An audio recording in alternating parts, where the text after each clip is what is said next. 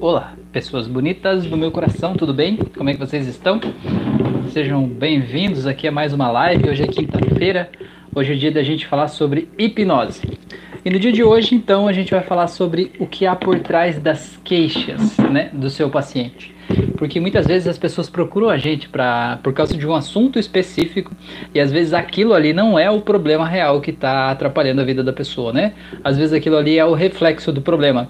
Então, é, o objetivo da live de hoje é apurar um pouquinho mais o olhar clínico para você entender o que há por trás das queixas do teu paciente, né? Do, de, que ele está reclamando de uma coisa que nem ele sabe qual é a origem, né? Ou às vezes ele sabe, mas ele não quer admitir que a origem é aquela. Então a live de hoje é para te ajudar com isso, te ajudar a entender o que tem por trás das queixas aí do paciente, que às vezes nem ele mesmo percebeu. Então sejam bem-vindos, quem já chegou e se puder me dar um ok para eu saber que vocês estão me vendo, me ouvindo, que está tudo certo. Ficaria muito feliz, tá bom? É...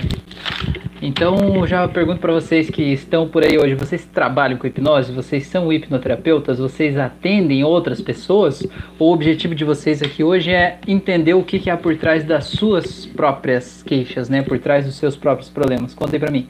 Cris dos Anjos, ok, seja bem-vindo, muito obrigado por te dar esse feedback aí, Cris.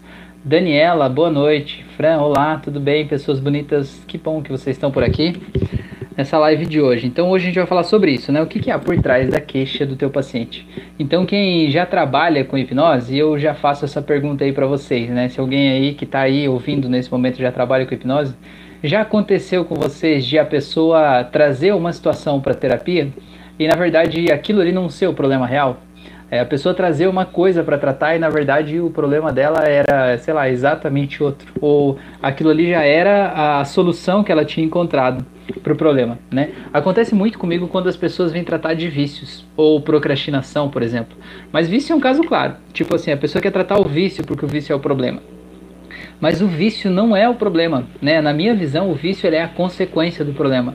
Veja bem, quem fuma a pessoa não gosta do cheiro do cigarro, ela não gosta do gosto do cigarro, ela realmente não gosta do cigarro. Mas ela sente um impulso quase que sobrenatural para ela fumar. Quando ela vê, ela já está fumando, é maior do que ela. Se ela pensar que vai ficar sem cigarro, ela já começa a se sentir mal, se sentir angustiada, né? Certo? É... E o que, que faz a pessoa ter esse desejo, né? É, é que ela está tendo sensações, sentimentos, emoções na vida dela que são disfuncionais, né? Não são bons. Talvez ela está se sentindo ansiosa, talvez ela está com medo do futuro, talvez ela está se sentindo presa numa vida, numa realidade que ela está vivendo, e o cigarro ali é a válvula de escape. Então, você perguntar para um fumante, você pergunta assim: ah, por que, que você fuma? Ele sempre vai te dizer assim: eu fumo porque me acalma, eu fumo porque me tranquiliza, eu fumo porque me relaxa, certo? Ele não vai dizer eu fumo porque eu adoro aquela fumaça cheirosa entrando em mim, né? Ninguém gosta daquilo lá, né? Então, o, o cigarro não é o problema, né? O cigarro ele já é a consequência, é, já é a solução que a pessoa achou para o problema que está matando ela ali por dentro, né? E qual é o problema, afinal de contas? O problema é a ansiedade, né? O problema é o medo, o problema é o pânico, o problema é a aflição. E tudo isso é decorrente da forma como a pessoa está vendo a vida dela, da forma como ela está olhando para a vida e para os problemas da vida dela. E quando ela muda essa forma de ver, quando às vezes fazendo uma regressão, ela volta lá e entende por que, que ela vê assim, ou mesmo sem regressão, ela muda o jeito dela olhar para os problemas da vida dela o problema é que a emoção descontrolada desaparece, ou pelo menos é atenuado, e a consequência, que geralmente é o problema que o teu paciente te procura, ele já tem condições de ser controlado ou atenuado, né? Às vezes até sozinho, às vezes você consegue resolver um caso sem precisar olhar para aquele caso especificamente, né? Fátima, boa noite, seja bem-vinda. Daniela falou: Eu não trabalho com isso, mas aprendo muito nas suas lives. Ah, que bom, Daniela, fico muito feliz. Que bom que você está aqui, né? É, esse caminho de autoconhecimento é um caminho. É, ele é gostoso, né? Ele faz a gente se ver de um jeito maior, de um jeito ampliado, né? Faz a gente se assim, se livrar de alguns traumas, desamarrar algumas cordas internas que impedem a gente de ter a vida que a gente merece ter. Mas ele é um caminho doloroso também, né? Ele é um caminho doído, muitas vezes ele é um caminho solitário, né? Um caminho que às vezes as pessoas que a gente queria que tivessem com a gente, ali vendo isso, ouvindo isso, elas não estão ali, porque elas estão num outro momento da vida delas, né? Elas estão vivendo outros processos, estão vivendo outras coisas, né? Mas que bom que você está aqui, né? Que legal, muito bem. Magda, boa noite, seja bem-vinda. Rafael Sublime, boa noite. O Rafael Sublime é a pessoa mais elogiada nessa live aqui, né, Rafael? Acho que ele veio aqui só pra ele se sentir bem, né? Todo mundo elogia ele, né, Rafael? Como é que pode isso, né? Coisa boa, né? Coisa mais linda. Que legal. Então, gente, é... queria compartilhar com vocês algumas circunstâncias assim que eu achei que é um tema importante da gente falar sobre esse, né? Porque muitas vezes nem o próprio paciente, quando vem para terapia, ele está preparado já para saber, né, ou admitir que o problema dele é outro, não é aquele que ele está pensando, né? Então, eu acho que esse é um assunto importante da gente falar, porque nós, como terapeutas, às vezes a gente tende a ir direto no problema que o paciente trouxe, né? E às vezes a gente precisa desamarrar algo antes, né? A gente precisa desamarrar algo um pouco para trás, né? Um pouco antes disso, assim, né? Para a gente poder se sentir mais, mais livre, né? Em relação àquilo ali, né? É, então, é, por exemplo, vamos, deixa eu pegar um caso aqui especial. Deixa eu pensar. Tem vários casos, veio vários na mente, né? Mas deixa eu pensar alguém aqui agora. É, tem uma pessoa, por exemplo, que me procurou a respeito de procrastinação. Né? Ela queria estudar para uma prova específica de um, de um concurso público e ela não conseguia estudar, ela não conseguia tempo na rotina dela para parar para estudar para aquele concurso. E ela estava se sentindo uma pessoa fraca, né? uma pessoa preguiçosa, uma pessoa sem energia, porque ela não conseguia estudar para a prova que ela queria naquele momento lá, né? E aí, o que, que a gente descobriu no processo ali de hipnose, né? A gente descobriu que os valores pessoais que ela tinha, né, os valores de vida dela, faziam com que ela quisesse algo totalmente diferente daquele concurso público que ela estava tentando. Então, é como se fosse um duelo entre a mente e o coração entre a tua razão e a tua emoção, entendeu? A tua razão diz: faça aquele concurso, porque tem um salário legal, tem estabilidade, você vai viver bem, você vai ficar tranquilo e tal. É o que a tua mente diz. Mas o teu coração diz assim: pelo amor de Deus, não faça isso. Né? A tua alma é diferente, vá fazer outra coisa da tua vida. Você sabe que o teu caminho é outro, né? Você sabe que as coisas que tocam com você são essa, essa e essa, né? Algo dentro de você não te emociona, não te impulsiona para ir lá fazer aquilo lá. E aí, na verdade, a procrastinação é você está tentando fazer algo pela tua mente, né? Tipo assim, você quer passar no concurso público pela tua mente. A tua mente diz que aquilo é melhor para você, mas o teu coração não.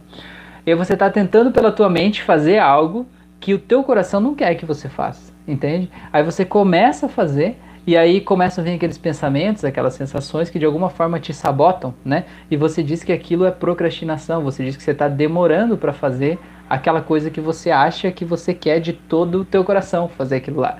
Quando na verdade você não quer necessariamente aquilo lá, né? Se você pensar dessa forma, o teu coração, né, a, a autossabotagem ali, a procrastinação, tá te protegendo até de ter uma vida que talvez o teu coração já tá dizendo que não é ideal para você né? Então eu sempre gosto de ver as coisas que acontecem com a gente como sinais, sinais do nosso corpo, né? Sejam dores, sejam doenças, sejam problemas como ansiedade, como procrastinação mesmo, como ejaculação precoce, como disfunção sexual, né? Tudo isso na verdade são sinais que o nosso corpo está dando para a gente e que a gente pode olhar para esses sinais e entender qual é o recado que esse sinal está trazendo para a gente, ou a gente pode culpar o sinal, né? Como a Fran sempre diz, né? Você recebe uma carta ali te dizendo de algo que, que, sei lá, seja bom ou ruim, tanto faz, né? E você começa a apedrejar o carteiro, né? Tipo, o carteiro é que me trouxe isso aqui, né? E às vezes a gente faz isso, né? A gente tem um sinal no nosso corpo, né? Que é uma mensagem do nosso corpo. E a gente começa a apedrejar o carteiro, apedrejar o sinal, né? Quando na verdade a gente tem que olhar através dele, né? E entender o que, que tem ali pra gente entender, qual é o recado que aquilo ali tá passando pra gente, né? O que, que a gente pode é, curar, corrigir da nossa vida, né? A respeito disso. Eu falei na live, não sei se foi na última, não, foi na anterior. Eu falei de uma metáfora que eu li no livro. É, magnetismo pessoal. E aí alguém que estava na live falou que essa metáfora é de Platão, né? Já era antes do cara que escreveu esse livro. É, eu confesso que eu não fui pesquisar, até preciso pesquisar isso, até vou anotar aqui. É, mas a metáfora é a seguinte, fala que a gente é como se fosse a gente, né, o nosso corpo é a carroça, a nossa mente é o cocheiro e as nossas emoções são o cavalo, né? Pensando numa carruagem, né? É, e a gente acha que a gente é só o cocheiro muitas vezes, né? O cocheiro é o que dá a direção, né? O que dá a ordem, o que define a velocidade, se vai ser mais rápido, se vai ser mais devagar, se vira à direita ou à esquerda. Mas quem puxa a carroça não é o cocheiro, quem puxa a carroça é o cavalo. Ou seja, quem impulsiona a nossa vida são as nossas emoções, né? Então, se você está aí se sentindo descarregado na vida, se sentindo sem energia vital, se sentindo sem força, né? Aquela pessoa que de alguma forma só tem vontade de ficar deitada muitas vezes, né? É porque você não está se permitindo viver emoções positivas, emoções que vão, como se fosse assim, recarregar a tua pilha, né? E quando você não vive emoções positivas, você não recarrega a tua pilha, você não dá força pro teu cavalinho correr, né? O teu cavalinho das emoções. E ou, logo, né, a tua carroça não sai do lugar, por mais que o cocheiro esbraveje, por mais que o cocheiro chicoteie o cavalo, né? Por mais que o cocheiro tenha um desejo incrível de ir para uma direção X, se o cavalo não vai, a carroça não sai do lugar, né? Então, a gente precisa se autoconhecer, né? E descobrir o que, que move a gente, o que, que é importante pra gente, né? O que que tá levando a gente de um lugar para outro e até as coisas que a gente não gosta na gente mesmo, o que, que elas estão representando ali, né, no nosso processo. Então, é muito comum a gente atender na terapia também pessoas que vêm assim, reclamando de tudo, né? Por exemplo, ah, a pessoa diz assim, ah, o meu pai é o problema, porque meu pai faz isso, meu pai faz tudo errado, meu pai é agressivo, meu pai é egoísta, meu pai é não sei o que lá, o meu pai é um vagabundo, meu pai é não sei o que, né? E aí quando você deixa a pessoa falar sobre aquilo ali, você percebe que a pessoa tá vendo no pai dela tudo o que tá nela e que ela não gosta nela mesma, entendeu? É como se fosse a, o pai fosse a sombra no mundo daquela pessoa, né? E ela não consegue ver nela mesmo aquele egoísmo, preguiça, né? Aquela falta de vontade, né? Ela não consegue ver nela mesma aquilo ali, mas ela vê no pai. E aí ela condena o pai. A gente chama isso de projeção, né? Eu projeto no outro o que está dentro de mim. Então, aquilo que a pessoa te traz, como assim, ah, o meu pai é um problema, por exemplo, a pessoa vem para terapia porque o meu pai é um problema, a relação com o meu pai é insuportável, é impossível, é porque na verdade aquela relação está mostrando tudo que você precisa curar em você mesmo, né? Tudo que você está vendo de errado aí com você mesmo, né? Tudo que você tem para melhorar no teu relacionamento com você, o teu pai está só te mostrando, né?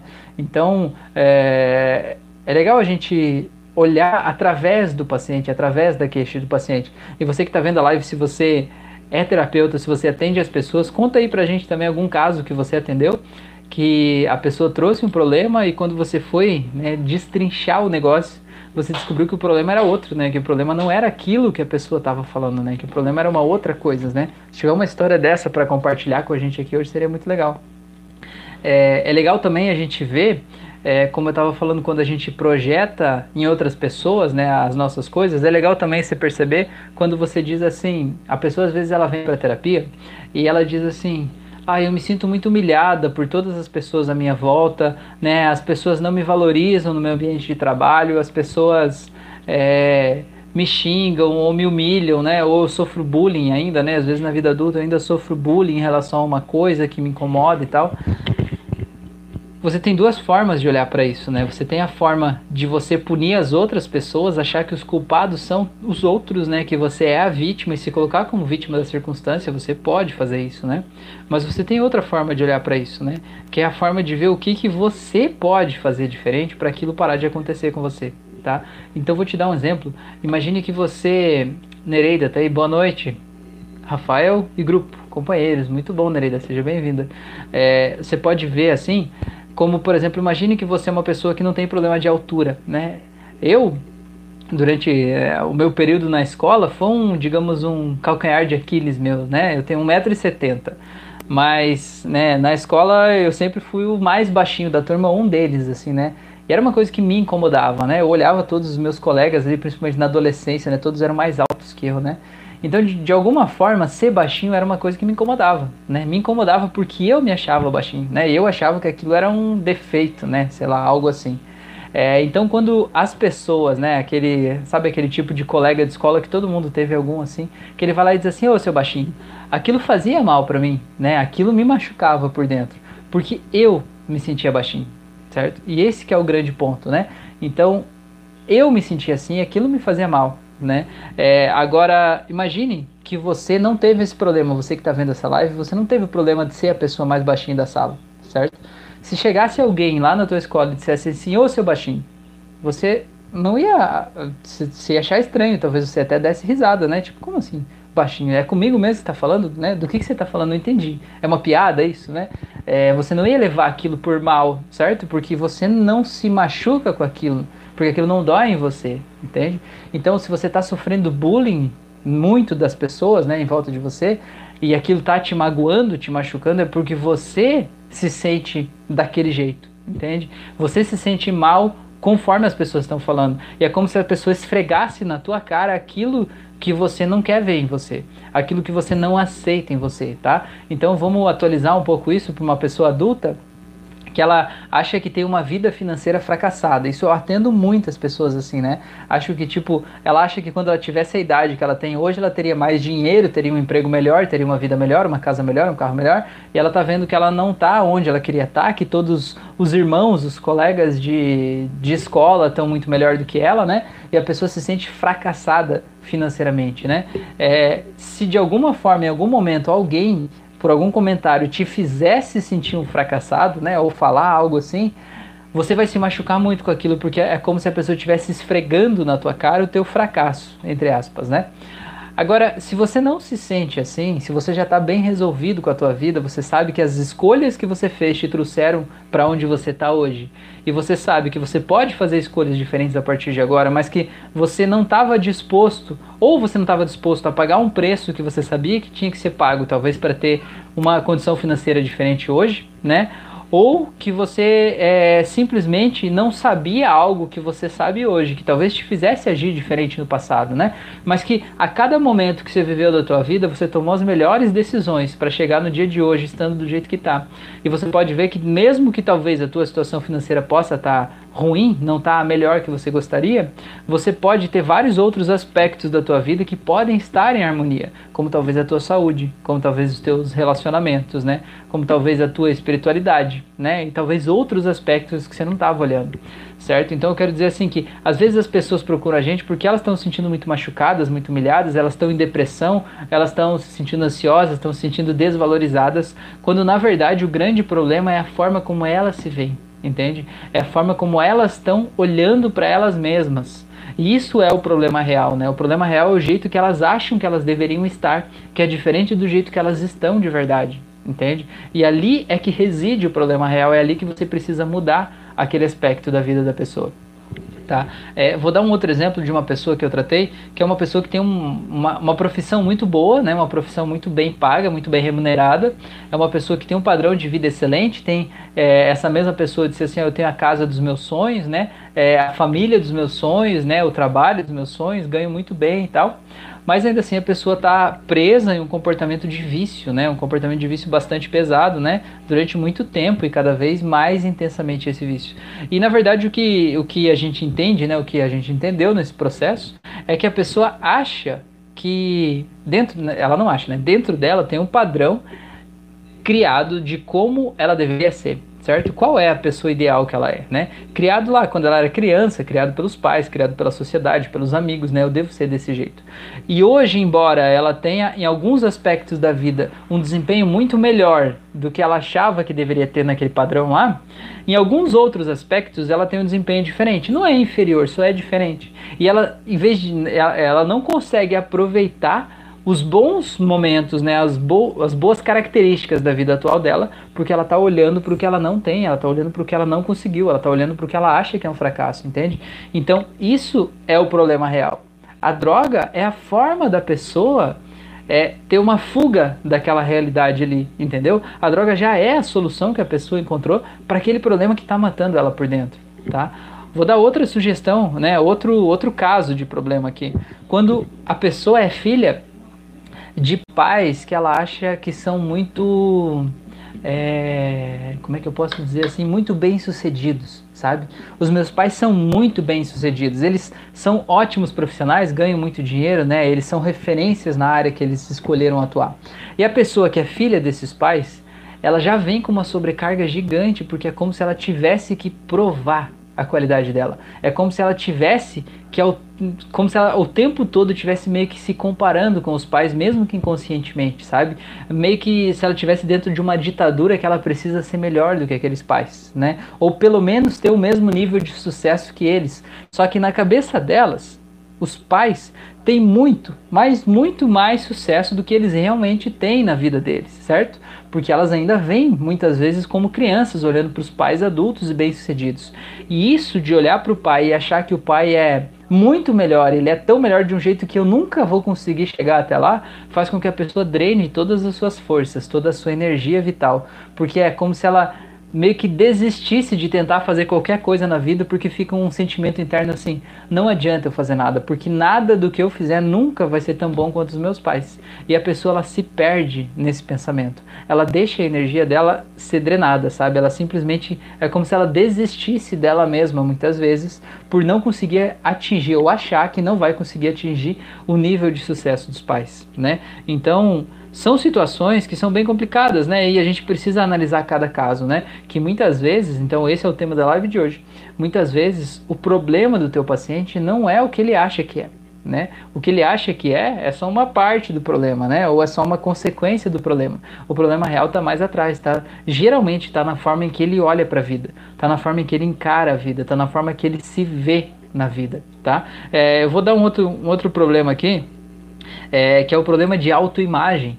A pessoa ela pode ter ótimos resultados na vida dela, mas ela tem uma imagem interna de que ela é um fracasso, tá? Então vamos dar um exemplo de uma pessoa que é bulímica, sabe? Pessoa bulímica, aquela pessoa que geralmente é, é anoréxica, né? Uma pessoa muito magra, né? E ela tem na cabeça dela a imagem mental de que ela é uma pessoa obesa, uma pessoa acima do peso mesmo sendo magra, certo? O resultado da vida é que ela é magríssima, né? Tá com IMC lá no pé, né? Só o, a pele envolvendo os ossinhos. Mas a imagem mental que a pessoa tem é de que ela é uma pessoa obesa, uma pessoa extremamente acima do peso, que ela está doente de tão obesa que ela tá.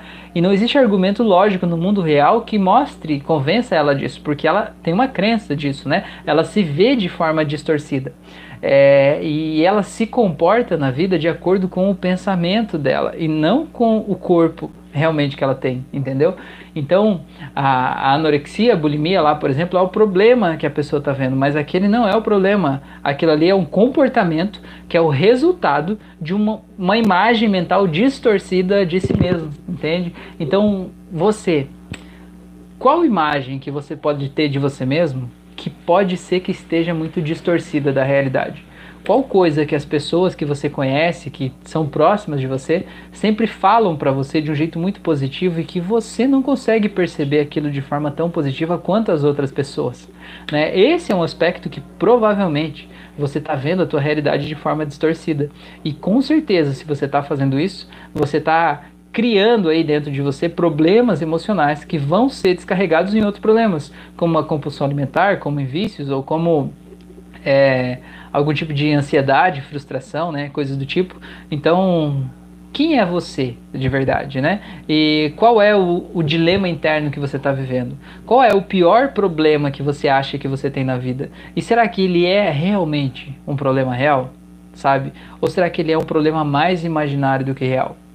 Tá? Até porque, por exemplo, usando o exemplo da situação financeira, existem muitas pessoas que têm, recebem milhares né, de, de reais por mês né, ou por ano, né, ter uma situação é, equivalente a 5% dos brasileiros tem, né, e ainda assim a pessoa se sente um fracasso. Ainda assim ela se sente é, mal, né? Ela acha que ela não, não tem o suficiente para viver, porque essa sensação de fracasso é um estado interno. Ela não tem a ver com os resultados. Aquela pessoa, ela podia ganhar a mesma coisa lá que o Steve Jobs, por exemplo, quando estava vivo, né? Ela ainda assim ia se sentir um fracasso, porque o fracasso é o estado interno, entende? E o dinheiro em si, só o número não preenche aquilo ali. E às vezes a pessoa ela acha que ela é um fracasso financeiro porque ela está tendo referenciais fora da realidade, né? Então, por exemplo, a pessoa acha que ela é um fracasso financeiro, mas ela está se comparando com quem, né? Está se comparando com Bill Gates, né? Então, aí se comparando com o Trump, né? Aí talvez ela possa sentir um fracasso. Mas agora, se ela parar de se comparar, ou se ela se comparar com pessoas que estão mais ou menos na mesma faixa de vida, né? Na mesmo tipo de profissão, né? Ela vai perceber que ela tá aonde ela escolheu estar tá nesse exato momento e que tá tudo bem, né? É, então, o referencial distorcido é um dos maiores problemas de autoimagem. Então, por exemplo, o caso da, da pessoa que é uma modelo, por exemplo, que é bulímica, anoréxica lá, o referencial de beleza dela é um referencial de uma revista que talvez né, não existe. Aquele referencial não existe porque aquelas fotos da revista lá, elas não são reais. Né? Já são pessoas que estão passando por problemas é, físicos, inclusive, para manter um corpo é, muito magro e que as pessoas batem a foto e vão lá e editam a foto, ainda diminuem né, algumas partes do corpo daquela pessoa, tornando aquela imagem irreal. impossível de um ser humano chegar até lá, né? E você que está ali olhando para aquela imagem, está achando, olha, todo mundo é desse jeito, só eu que não. Cara, não é todo mundo que é desse jeito. Na verdade, ninguém é daquele jeito, né? A revista só que é daquele jeito. As pessoas reais são diferentes, né? Então, quais são os referenciais que você tem na tua vida quando você acha que você não é bom o suficiente, né? Ou que você está se jogando para baixo ou algo do tipo, né? Então, o nosso processo de terapia muitas vezes é atualizar os referenciais atualizar os mapas mentais e entender que às vezes aquele sentimento de ah, eu sou um fracasso na vida é um sentimento que a pessoa viveu um trauma de infância. Por exemplo, pais que diziam para ela que ela nunca ia é, ser boa o suficiente, dizendo que ela é um fracasso, né? E ficaram o tempo todo falando isso e a pessoa internalizou aquilo como uma verdade. E às vezes na vida adulta dela, por mais que ela tenha resultados completamente ótimos, perfeitos, né, contrários de um fracasso, ainda assim ela se sente um fracasso porque aquilo é um sentimento interno, né? Muito bem. Então deixa eu ver a Maria Correia tá aí. Boa noite a todos. Mount Music, Music, é isso? Boa noite, sejam bem-vindos, muito bem. Daí, pessoas, o que, que vocês entenderam disso? Isso fez sentido para vocês? Contem para mim, eu falei bastante aqui agora, falei direto, né? Falei que nem uma metralhadora, gente. Então, conta aí pra gente o que, que vocês acharam disso. Isso fez sentido para vocês? Vocês já passaram por algum processo assim? Né? Já perceberam em algum momento da vida que vocês tinham um referencial errado, que vocês tinham uma visão sobre si mesma é, distorcida? Ou vocês perceberam agora que vocês tem ainda hoje, né, uma visão distorcida de alguma coisa, conta aí pra mim, porque o legal da nossa live é essa troca, né? O legal da nossa live é essa conversa, sabe? Esse bate-papo, né? Eu não tô aqui só pra, pra falar, eu tô aqui pra compartilhar com vocês e pra gente construir junto, né? Eu sei que vocês são incríveis, é por isso que vocês estão aqui, então eu quero saber a opinião de vocês, tá? De você, você mesmo, você que tá pensando, será que eu escrevo? Não, você escreve porque é você que eu quero saber, tá bom? Conta aí, o que que, o que, que você achou disso, o que, que você entendeu disso, tá bom? Deixa eu tomar uma aguinha aqui.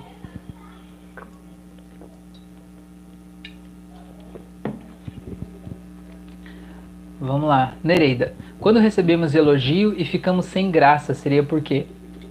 Nereida, quando você fica sem graça por receber um elogio, é porque você acha que você não merece aquele elogio. Existe uma sensação interna de não merecimento.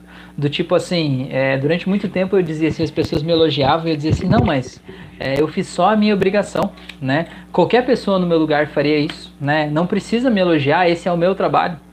Mas, na verdade, na verdade, se você parar para pensar, não é qualquer pessoa no mundo que se tivesse no teu lugar faria o que você fez. Aquilo que você fez não é necessariamente a tua obrigação, por mais que você faça como trabalho. Talvez você poderia fazer o teu trabalho de um jeito muito mais matado do que fazendo tão bem para a pessoa que se sentiu tão bem a ponto de te dar um elogio, né? É, e, e a outra coisa é você entender que a relação humana é uma relação de troca, né? Uma relação de vai e vem, de ida e de volta, de aprendizado, né? De ensino e aprendizagem. E que se aquela pessoa, num determinado momento, ela se sentiu tão tocada pelo que você fez, né? E se sentiu tão grata que ela achou que tinha que externalizar isso, dizendo muito obrigado para você, né, ou elogiando o teu trabalho, você precisa respeitar o processo da outra pessoa, porque imagina que é como um fluxo, sabe? A pessoa quer te dar um presente, né? O presente é a gratidão, né? Porque ela se sentiu merecedora de algo, né? Veja bem, a pessoa tá aqui, você tá aqui. Você deu algo para essa pessoa que embora você ainda não tenha percebido qual é o tamanho do valor desse algo que você deu para a pessoa, você deu algo para ela. E ela Talvez ela está se sentindo assim, eu preciso retribuir, né? Eu preciso retribuir de alguma forma todo o bem que essa pessoa me fez, certo? E ela está tentando retribuir por meio de um elogio. E se você não aceita o elogio de, de, de porta aberta, sabe? Você não recebe o elogio da pessoa, a pessoa vai ficar se sentindo como se ela tivesse em dívida com você, entende? Então, se você não quer receber por você, receba pela pessoa, né? Para que a pessoa se sinta é, harmonizada, se, se sinta fluindo, se sinta, digamos assim, kit, sabe? Ela recebeu algo e doou algo, né? E você vai entender que esse elogio que entrou, ele de alguma forma vai te fazer se sentir bem. E quando você se sentir bem, na próxima vez que você for atender uma pessoa como ela, você vai ter mais para doar, né? Você vai ter mais de você para você doar e você vai fazer ainda mais bem para a pessoa e a pessoa vai te elogiar mais, e isso vai virando um ciclo, né?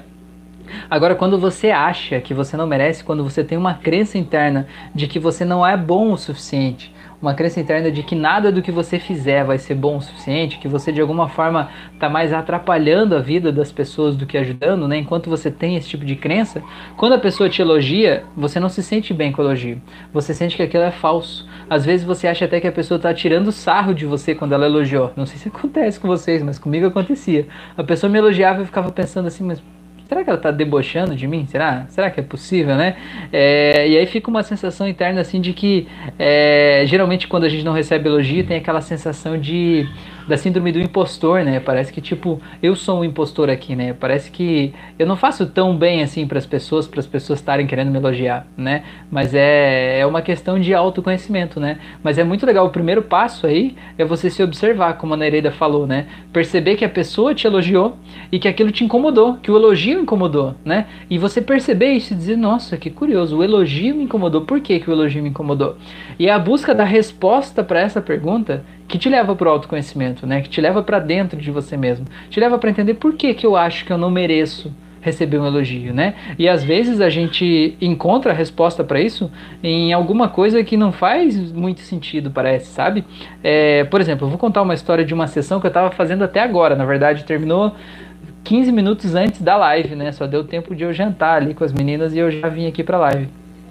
E assim, a situação era a seguinte, a pessoa estava num processo muito forte de autoanulação, né? Como se ela tivesse se deixado de lado, como se ela tivesse deixado de viver, digamos assim, né? E ela estava naquele processo de autoanulação e e assim, ela não fazia nada que ela queria, como se a opinião dela não fosse importante, sabe? É como se, ah, tanto faz como tanto fez. Ah, vou comer tal coisa, vou, mas ah, se eu não comer também tanto faz, né? É como se a vida tivesse perdido a graça, né? Quem, quem já sofreu ou passa por depressão sabe o que é isso, né? Da vida perder a graça, assim, né? Então ela estava num processo de autoanulação muito forte. E aí o que, que aconteceu? A gente estava lá, daí a gente foi né, fazer uma metáfora lá para tentar entender esse processo, né, a origem disso, quando que isso começou, o que estava acontecendo. E a pessoa foi para um lugar que ela estava no escuro, não conseguia ver nada, não conseguia sentir nada, estava lá. E a gente foi deixando aquela cena evoluir para ela entender o que estava acontecendo, o resumo da história. Ela estava dentro de um quarto escuro, olhando para uma parede pintada de preto. Né? E atrás dela estava a porta de saída do quarto. Né? E a porta estava entreaberta, né? ou seja, ela podia sair do quarto. Mas eu perguntei para ela: Você quer sair do quarto? Ela falou: Não, eu quero derrubar essa parede. Eu falei: Então vai lá e tenta derrubar a parede, não tem problema. Ela foi lá e ficou batendo, esmurrando a parede e tal. Ela falou: Não, não tem como. Ela é uma parede de tijolos, de concreto, ela é uma parede gelada, dura, é impossível derrubar ela. Eu falei: Muito bem. Então você entendeu que ela é uma parede impossível de ser derrubada, né? Então você tem que fazer uma escolha agora. Você pode escolher passar a tua vida inteira esmurrando essa parede que você sabe que não vai cair, ou simplesmente sair desse quarto, né? E tentar outra coisa. Você topa sair do quarto? Ela dizia, não, mas eu não quero sair do quarto, tá confortável aqui, tá gostoso aqui, não tenho desejo. Falei, mas tenta dar uma olhadinha pelo corredor e tal, né? Aí depois de um tempo ela se permitiu olhar pelo, pela, pela fresta e ela viu que tinha um corredor, né? E ali no corredor eram apenas corredores brancos, não tinha nada naquele corredor. Né? E até então não tinha o, o início né, da autoanulação, né? Tinha o, o que a autoanulação era ela num quarto escuro olhando com uma parede preta, né? Mas não tinha o início do processo. E aí ela pegou e saiu, né? Foi no, no corredor ali e tal, né? Aí eu pedi para ela, ela viu que no corredor aparecia um bebedouro. E eu saquei na hora que o bebedouro era tipo a isca para ela sair de lá, né? E aí ela, eu falei assim, você quer tomar um gole de água? Ela falou, não. Eu falei, você tem vontade de ir até o bebedouro? Ele falou, não. falei, o que você quer fazer? Eu quero ficar aqui dentro desse quarto. Falei, muito bem. Aí eu falei assim, você aceitaria buscar um copo de água para mim naquele bebedouro? Porque eu tô com sede e eu não posso ir lá, você pode ir? Ela falou, posso. Aí ela foi por mim, né, buscar água. Aí ela saiu com o copo de água, garrafa, sei lá, foi lá no bebedouro, começou a encher. Falei, e aí, o que tá acontecendo? Ela falou, ah, nada, um corredor muito claro, muito iluminado, mas tá tranquilo. Aí eu falei assim, tá, o que você vai fazer agora? Ela falou, ah, não sei, eu até queria voltar pro quarto, mas agora a porta não existe mais. Olha, olha como o nosso subconsciente é poderoso, né? Não fui eu que disse pra porta desaparecer, a porta desapareceu, né? Ou seja, não tinha mais o quarto para ela voltar. Aí ela, ela falou assim: Ah, eu vou continuar caminhando. Que ela caminhou, saiu do, do ambiente, achou um banco, né? Fora lá, embaixo de uma. na sombra de uma árvore, sentou no banco e tal. Aí eu falei pra ela assim: sinta aquela sensação de. de, de autoanulação, né? Que, que você sempre sente e tal, né? É, sinta aí se ela tivesse uma forma, que pode ser uma forma geométrica ou de objeto, que forma seria? E ela deu uma forma bem específica. Ela falou um carro de um modelo específico com uma cor específica, né? Eu falei, uau, né? Não é a forma de um carro, é uma coisa muito específica, né? E veja bem que ela chegou nessa cena por causa do, né, que eu disse, dei a ordem expressa para ela ir para a origem da autoanulação. Aí beleza, eu perguntei assim, você já conhece, conhece ou conheceu alguém que tem um carro desse jeito? Ela falou sim. Eu falei, bom, então nós estamos nos aproximando de algo, né? Ela falou sim. Aí eu falei, tá, e quem era essa pessoa? Aí resumindo a história, era uma pessoa com quem ela teve um relacionamento é, há um tempo e alguns anos, né? E, de, e ela estava se relacionando com essa pessoa e depois ela descobriu que essa pessoa era casada, né? E essa pessoa tinha uma outra família em outra cidade, não contou para ela, e que de repente essa pessoa simplesmente desapareceu, foi embora, né? E ficou uma coisa mal resolvida, ela se sentiu usada, né? Se sentiu deixada de lado, se sentiu magoada e tal. E aí, como é, que, como é que funciona essa nossa cabecinha linda? Do tipo assim, naquele momento estava tão bom, estava tão feliz, eu estava realizando o sonho da minha vida, sabe? Eu estava tendo uma vida incrível, né? Realizando os meus desejos, me permitindo ser a pessoa que eu gosto de ser e tal. E de repente tudo aquilo foi por água abaixo com aquela traição, com aquela pessoa. Então, de certa forma, a partir dali é como se a pessoa decidisse se colocar dentro de um quarto escuro do tipo assim, eu não vou mais ir atrás do que eu quero, porque às vezes o que eu quero me machuca, né? Às vezes o que eu quero pode ser uma cilada, né? E a pessoa acaba generalizando isso e leva isso para a vida e ela se autoanula em relação a tudo na vida, porque em algum momento lá do passado ela foi traída quando ela estava se permitindo viver um bom momento, entendeu? Então olha como a nossa mente é complexa e ao mesmo tempo é simples, né? Então, é, às vezes, né, a queixa do nosso paciente ela tá antes do que ele está realmente falando ali, né? Às vezes a gente precisa olhar para a situação de um jeito maior, de um jeito mais integral, né? De um jeito mais holístico para aquilo ali tudo, para a gente conseguir entender aquela situação que está acontecendo, beleza? Vamos lá, a Nereida falou que era isso mesmo quando eu estava falando lá do receber elogio. É, Mont, Mont Music falou comigo também. Sinto que os agradecimentos são um incômodo, pois sinto que tudo que faço é simples e qualquer um poderia ter feito. Então, Mont Music, como é que é teu nome? Conta aí pra nós é, não é simples e nem qualquer um poderia ter feito né? Eu vou te dizer assim, quando eu comecei a fazer esse canal no YouTube, eu fiquei um tempo lutando comigo mesmo, sabe? Dizendo assim, já tem tantos canais bons, tem tanta gente boa falando de tanta coisa boa, por que, que eu vou ser mais um falando, sabe? E no começo, quando eu fazia uma auto-hipnose, colocava lá, as pessoas me mandavam um comentário assim, nossa, Rafael, você mudou minha vida, a tua auto-hipnose foi muito boa, eu consegui parar de fumar, eu consegui fazer não sei o que lá, eu saí de um relacionamento abusivo, sabe? Eu saí da depressão com os teus áudios aqui e tal. Aquilo no começo eu nunca vi como mentira o que as pessoas disseram. Eu sempre sinto verdade naquele agradecimento. Mas eu pensava assim, Caio, beleza, Caio. Eu pensava comigo mesmo assim, cara, esse processo de hipnose é tão simples. Qualquer pessoa podia ter feito, né? Qualquer pessoa podia ter feito.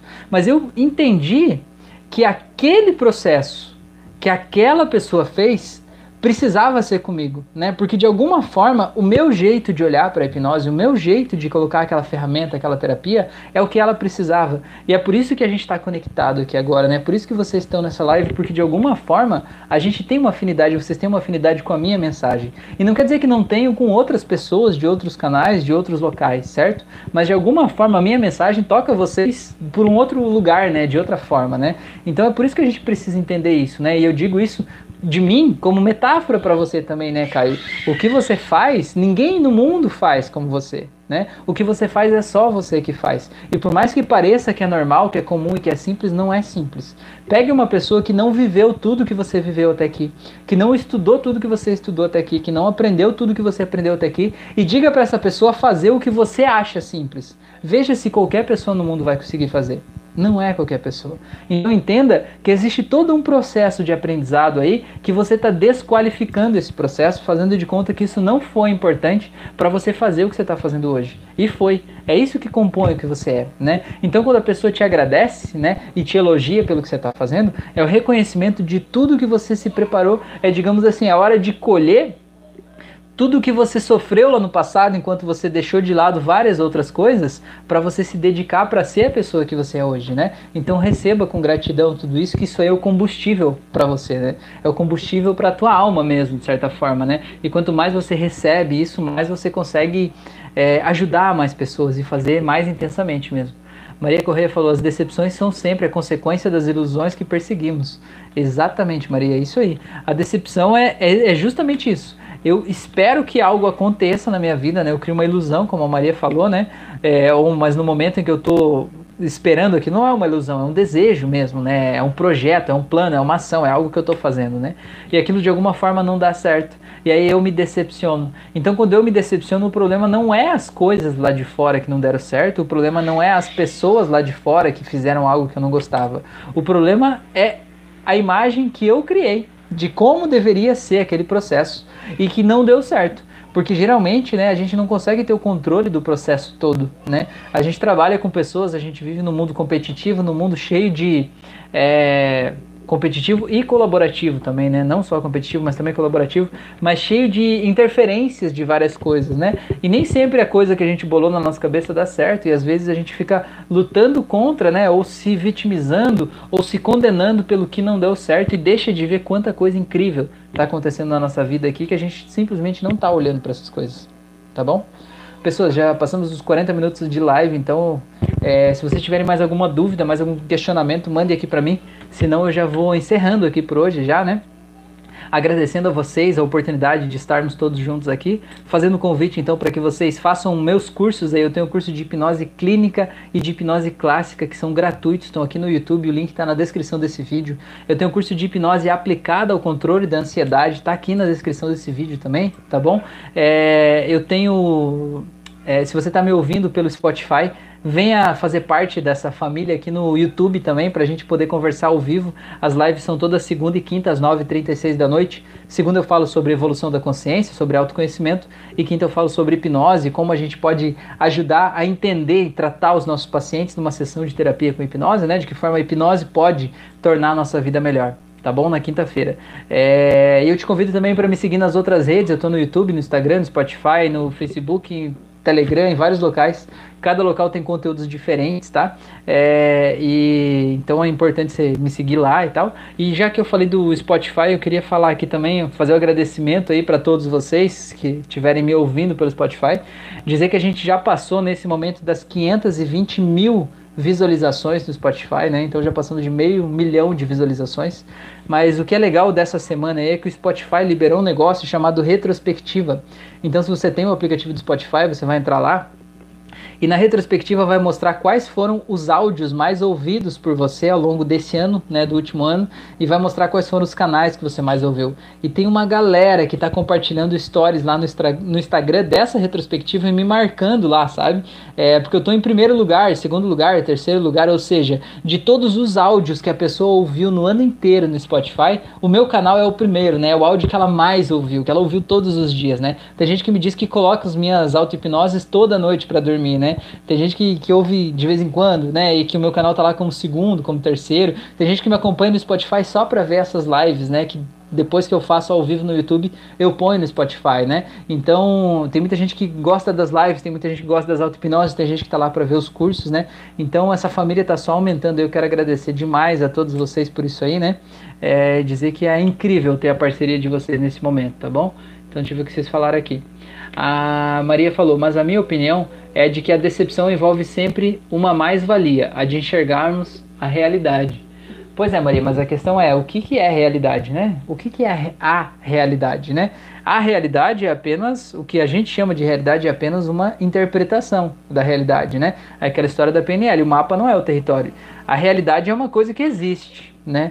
E a nossa interpretação, o que a gente acha que é a realidade, é uma outra coisa, né? É a nossa percepção da realidade, né? E às vezes, quando a gente se decepciona com algo, é porque a gente está percebendo a realidade diferente do jeito que a gente percebia antes, né? Então não é que tipo, ah, eu era inconsequente e não via a realidade. É que a minha percepção de realidade mudou, tá bom?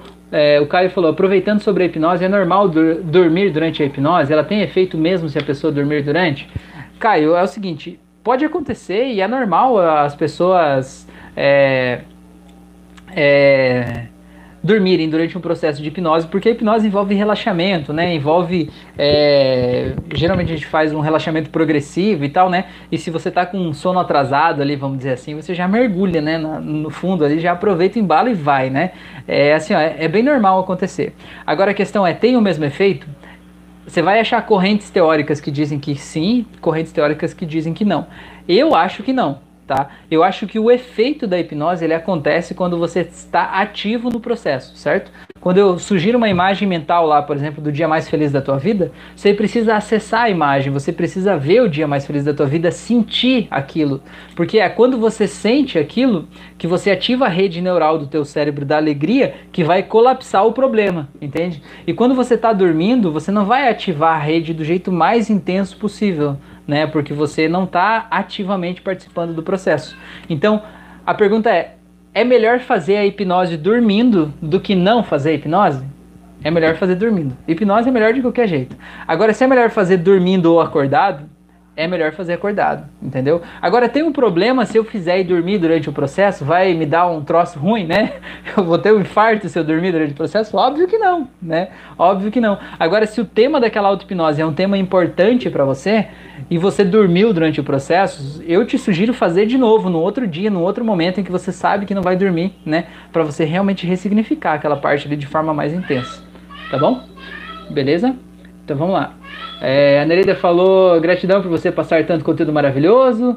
Eu só faço eu só faço uma que faço direto, mas no YouTube, ah, uma auto-hipnose, legal. E a Maria falou a realidade que é diferente da ilusão. Exatamente, ilusão é o que a gente acha que é, né? Beleza. Pessoas, agradeço demais a atenção de vocês, muito obrigado por vocês estarem aqui, por vocês darem um pedacinho do tempo de vocês, que é a coisa mais incrível que a gente tem para viver nessa vida aí, tá? Espero que vocês, de alguma forma, possam sair daqui mais leves, mais livres, mais relaxados, mais felizes, mais energizados, tá bom? E que vocês possam entender que muitas vezes o que vocês estão achando que é o problema não é o problema real, tá? O problema vem muito antes disso, né? O problema talvez está no outro lugar. E às vezes quando a gente cura esse outro lugar, a gente reescreve essa história que está lá no outro lugar, esse que é o problema que você está vendo como problema simplesmente desaparece, né? Porque o que esse problema é a consequência do problema real. E o problema real geralmente é uma coisa que está aqui na tua caixolinha. Quando você muda a coisa da tua caixolinha, esse que era o problema, ó. Beleza? O Caio falou, entendi muito bom, estava com essa dúvida. Deus abençoe a sua vida, a sua também. Nereida falou gratidão, Fran também. Boa noite, pessoas. Valeu, até mais.